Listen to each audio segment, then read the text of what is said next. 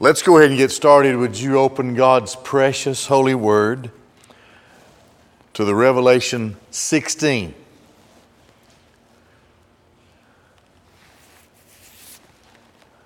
We're uh, observing here the final hours, the final days of planet Earth as it has been known, the times of the Gentiles seven bowls of wrath are going to be poured out quickly. We'll look at uh, five of them tonight, God willing. Now, I heard a loud voice from the temple. Now, that's the voice of God. That's where God is. He's in the temple in heaven. That's where his throne is. Saying to the seven angels, Go and pour out the seven bowls of the wrath of God into the earth. None but God himself would assume the responsibility to finally pour out his wrath. It had been said long ago that his was the vengeance, vengeance belonged to him. And now his vengeance will be poured out, the wrath of God.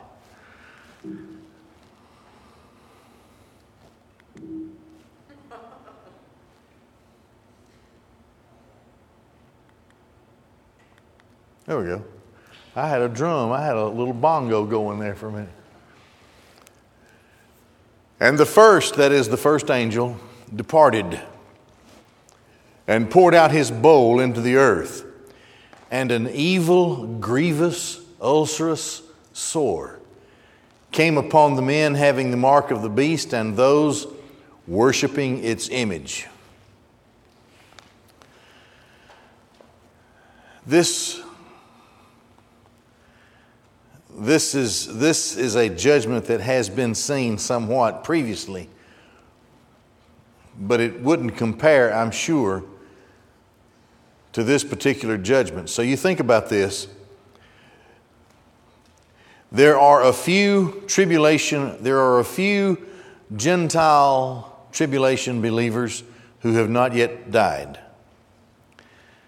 There is a company of Israelite believers who have not died. They are, I would expect, fairly small in number compared to the rest of the earth dwellers, the unbelievers. This, of course, this company of people will comprise the vast population of what's left on planet Earth. So they develop a horrible sore on their skin. The, the, the word up there, uh, we get our word ulcer from that, but it, it's also used to describe uh, leprous type sores. So, this is the kind of thing that just eats away at the skin. And everybody in the world, except those few believers who are hidden, everybody in the world comes down with this sore. That's the first bowl of wrath. All the unsaved people are turning into a scab, all right? An oozing scab. Can I make that any worse? I don't know. A, a, uh, putrid, oozing, ulcerous scab. How's that? Okay, you got it. All right, thank you. I, I, just want, I just want you to understand it's bad. It's just really bad. and the second poured out his bowl into the sea, and it became blood as of one dead. Now, the language is telling us that the sea now is, is dark, darker color because of the description, as of one dead. It's, uh, it's coagulated. So now it's, it's, it's, it's dead, it's blood of a dead person, and the blood of a dead person begins to canker and thicken quickly. So now the ocean's a scab, right? Turning into one. And every living soul that was in the sea died. Probably the, the sea had somewhat recovered, although not everything in the sea was dead at this point, but now it is. If you can imagine all of the creatures in the sea dying just then, all of them, what happens? Well, they bloat, they float to the top. The whatever little slow tide from coagulated blood brings them into the shorelines and they stink. The conditions are unimaginable. Already the world is suffering from a shortage of water. We've seen that previously in the seals and the trumpets. Uh, and then the two witnesses held back the rain for, for those years. So, so the world is suffering already. But now they don't have the, the, any source of water from salt water. They don't have any fish they can eat. But it gets worse. And the third poured out his bowl into the rivers and the springs of the waters, and they became blood. So now there's no water to drink anywhere in the world. None. No water supply. And I heard the angel of the waters say, You are righteous, the one being and having been. Maybe your translation says, The one who is and who was. The Holy One, because you have judged these things because they have poured out the blood of saints and of prophets, and you have given them blood to drink. They are worthy.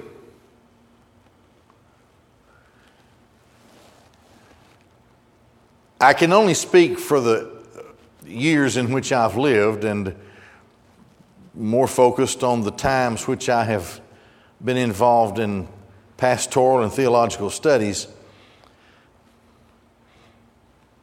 But it seems as though in the last 50, 60 years there has been an increase among the human race,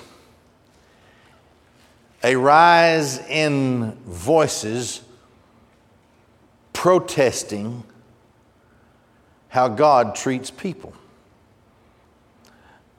It's laughable, frankly. The thing is, not one single person who has ever lived as the son of Adam deserves anything. We deserve the absolute worst. We don't deserve anything that's good from the hand of God. That said, still people, and it seems to me on an increasing basis over the last 50, 60 years, have just practically cursed God, the concept of God, because of the suffering of people. If you read the Bible, you'll understand the plight of man, and you'll even understand why though there is there, nobody's good, but people say, "Well, why do good people suffer?" You, well, you're asking a question that's really not a not a question. But if you, if you just try to, if you try to take the, make, make yourself understand a depraved mindset, people consider other people good or whatever and they see them suffering all this kind of thing. And the unfairness of God has been a subject probably since the beginning of history. The unfairness of God in the minds of fallen people. To even, to even question God is, a, is it borders on a blas, blasphemy. But here is here the angel of the waters. I, I, he's probably a beautiful creature, this angel of the waters. That's a lovely title. The angel of the waters. Now there's no fresh water. There's no water left, really unless somebody has a few bottles in the fridge or whatever. By his saying what he says, you can hear what the world is saying. But this angel declares, You are righteous. The, be, the one being and having been, in other words, the eternal one, the Holy One, because you have judged these things. This is a time of judgment. The people of God, the Word of God, have been warning the world of coming judgment. I mentioned earlier, God even said, Vengeance is mine, I will repay. We are reminded in the scriptures, and especially in Hebrews 11, of how the, the, the, the, the prophets and the saints of God have been mistreated by the world. Cruelly, cruelly tormented, tortured, and slain by the world. And God has restrained his wrath. God has a purpose, God has an appointed time, and we are in that time here when we study that the time has come. Been telling them. They should have known. So the testimony of the angel of the waters comes out, and the testimony is You are a just God. You are at last revealing your holiness and righteousness. You see, you see what he calls him, the Holy One. Because you have judged these things. God could not be holy and let these things go unjudged. Now, how God will judge them is in the hand of God. It's not my business, it's God's business. You've done the right thing. You are holy and true and righteous, and you've judged these things. And one reason that nobody has anything but spoiled blood to drink now is because they have poured out the blood of saints and of prophets, and the very generation alive at that time will have been guilty of the same, the tribulation saints. Killed the two witnesses. I'm sure sought and pursued and tried to kill the 144,000 and now you have given them blood to drink. They're worthy. This is the right thing for them. Let them drink the blood that they have required of your people through the ages. Now, that's the third bowl of wrath. And I heard the altar saying, Yes, Lord God Almighty, true and righteous are your judgments.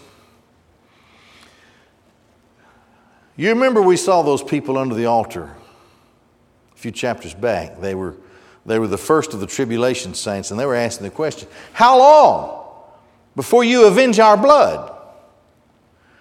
And the Lord said to them, Rest a little while until the rest of your company is gathered in. Well, what we're being told is, is that all of the tribulation saints who have been martyred and who have been killed and, and have died have been gathered in.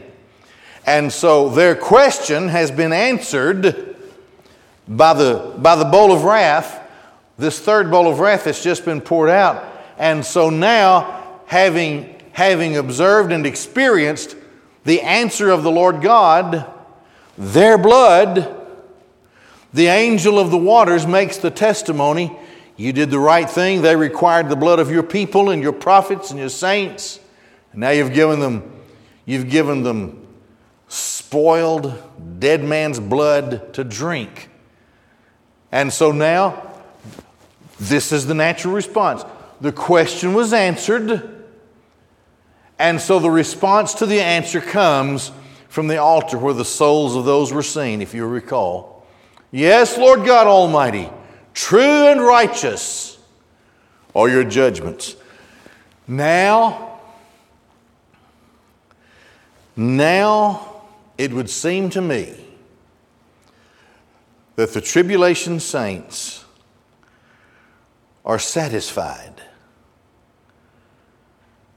in how they died and how God has responded. And the fourth poured out his bowl upon the sun, and there was given to it to scorch the men with fire. And the men were scorched with great heat, and they cursed the name of God, the one having authority over these plagues, and they did not repent to give him glory.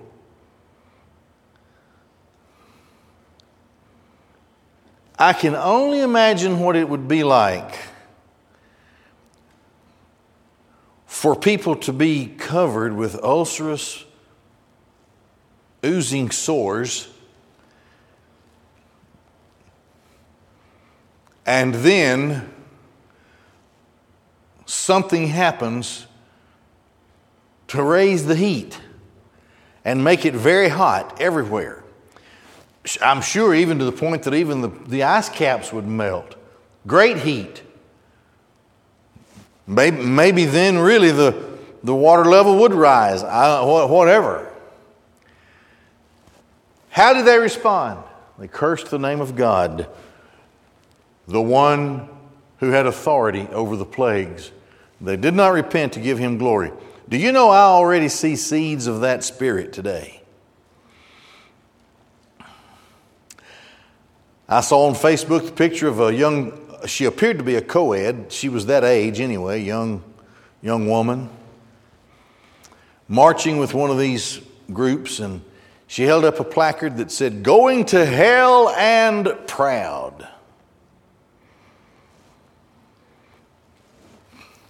A professor was quoted as saying that if he could go back in time, he would assassinate Jesus. I tell you, that's kind of funny. Uh, that's what they did, but it didn't help them any. Um,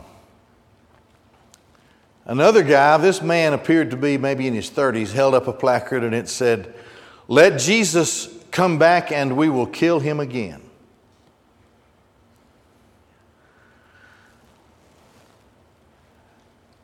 I've seen other things as well, but you get the idea.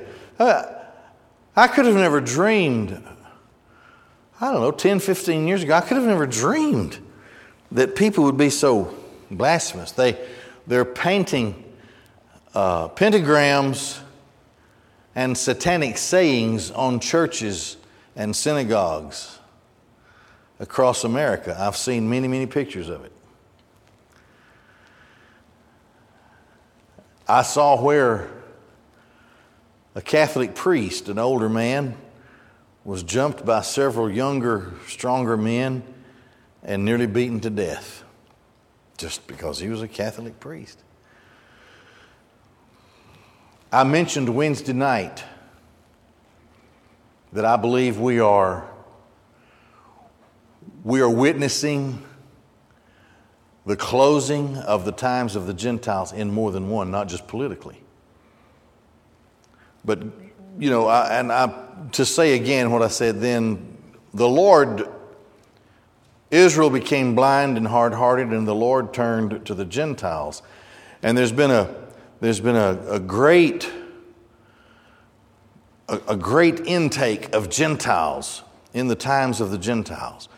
But the Bible tells us there comes a fullness of the times of the Gentiles.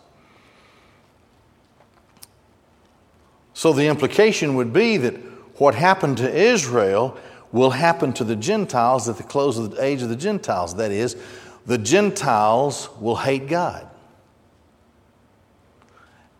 They'll turn against God. They will despise his, they will despise his salvation. Just like the Jews did. But now, as the Lord for the last seven years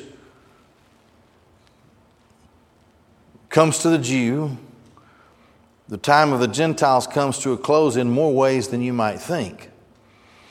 And this is what we see here the times of the nations, where the nations just rising up in opposition against God and His Christ, blasphemously so.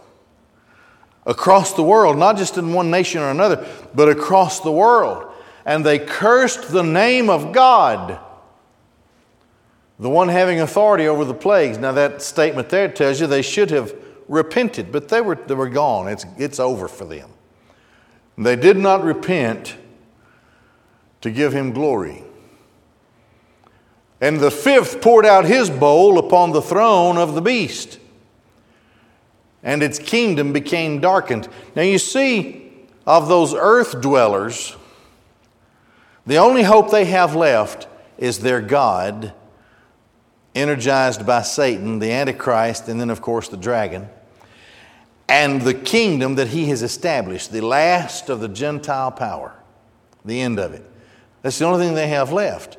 The system, Babylon, that has, that has been established and that has, has run the souls and lives of men for hundreds and hundreds and hundreds of years. That would be all they have left. But the power of the kingdom of the Antichrist loses its power. Its kingdom became darkened, and they were gnawing their tongues for the distress. And they cursed the God of heaven on account of their distresses. Do we, not do we not already live in an era where everybody else is responsible for my pain? It's never my fault. Well, it, it, it, it, it reaches its apex here.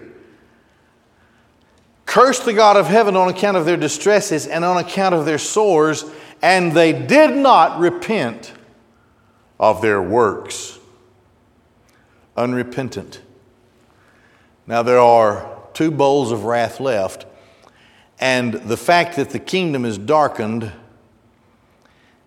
has details about it that we will see, and we'll study that as we get into the next couple of chapters. Namely, the false religion that the Antichrist has been riding on with his false prophet, the false religion and the world economic system, uh, the world system uh, that is antichrist, that he has in, through which he has enjoyed power, and in which elitists of Gentile powers have enjoyed power for no telling how long. And we're probably in the throes of it even now. So all of that comes to an end. God darkens it because the only righteous, true, happy, joyful, wonderful kingdom is the kingdom of our Lord and our Savior and our King, Jesus Christ. All of this is shutting down because there's a new kingdom about to take its place. And what? They cursed the God of heaven, did not repent of their works We'll have an explanation of the collapse of false religion and the collapse of world economy, and, and then we will have a, a fairly graphic des- description of the final collapse of the Gentile power at the Battle of Armageddon in the Revelation 19. We're in chapter 16 in Revelation 19. Christ comes in glory and in power with his saints and his angels